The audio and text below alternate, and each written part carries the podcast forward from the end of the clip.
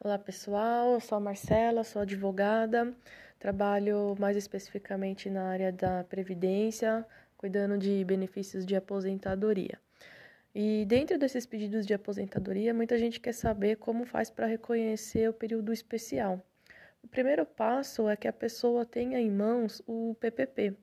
Acontece que nem sempre esse PPP vai estar de acordo com a legislação e com as especificidades que o INSS pede para reconhecer o período especial. Com relação ao ruído, existem períodos diferentes em que a necessidade de exposição era menor ou maior. Então, precisa verificar se no período que trabalhou, o ruído era acima do limite de tolerância e, portanto, havia exposição ao ruído ou não.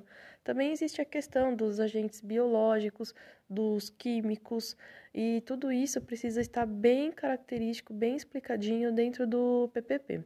Por isso que é sempre bom, antes da entrada na aposentadoria, se a pessoa não tiver o conhecimento necessário, procurar um advogado da área para que ele analise a fim de que evite o indeferimento do benefício lá na frente, perda de tempo e tudo mais. E aí essa fica a minha dica, ok? Abraço a todos. Então, pessoal, muitas pessoas têm me perguntado, mas doutora, o que é essa exposição ao ruído, o que acontece, o que ela implica?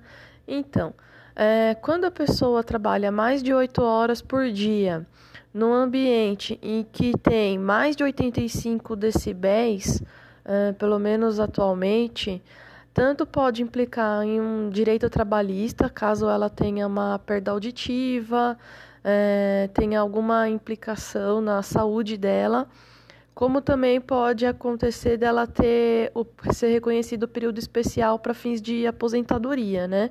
Para isso, a empresa tem que emitir para o empregado o documento chamado PPP.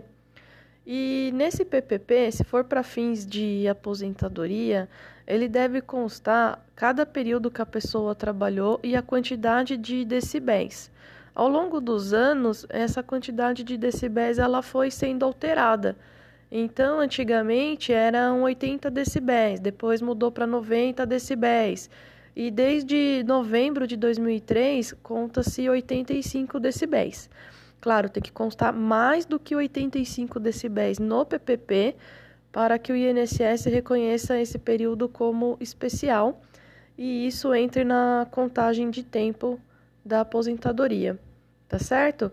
É sempre bom ter a orientação de um advogado, né, para analisar esse PPP antes de dar entrada na aposentadoria, porque não é só a questão da quantidade de decibéis, existem outros elementos que devem estar constando para caracterizar a atividade como especial, tá bom? Bom dia a todos aí!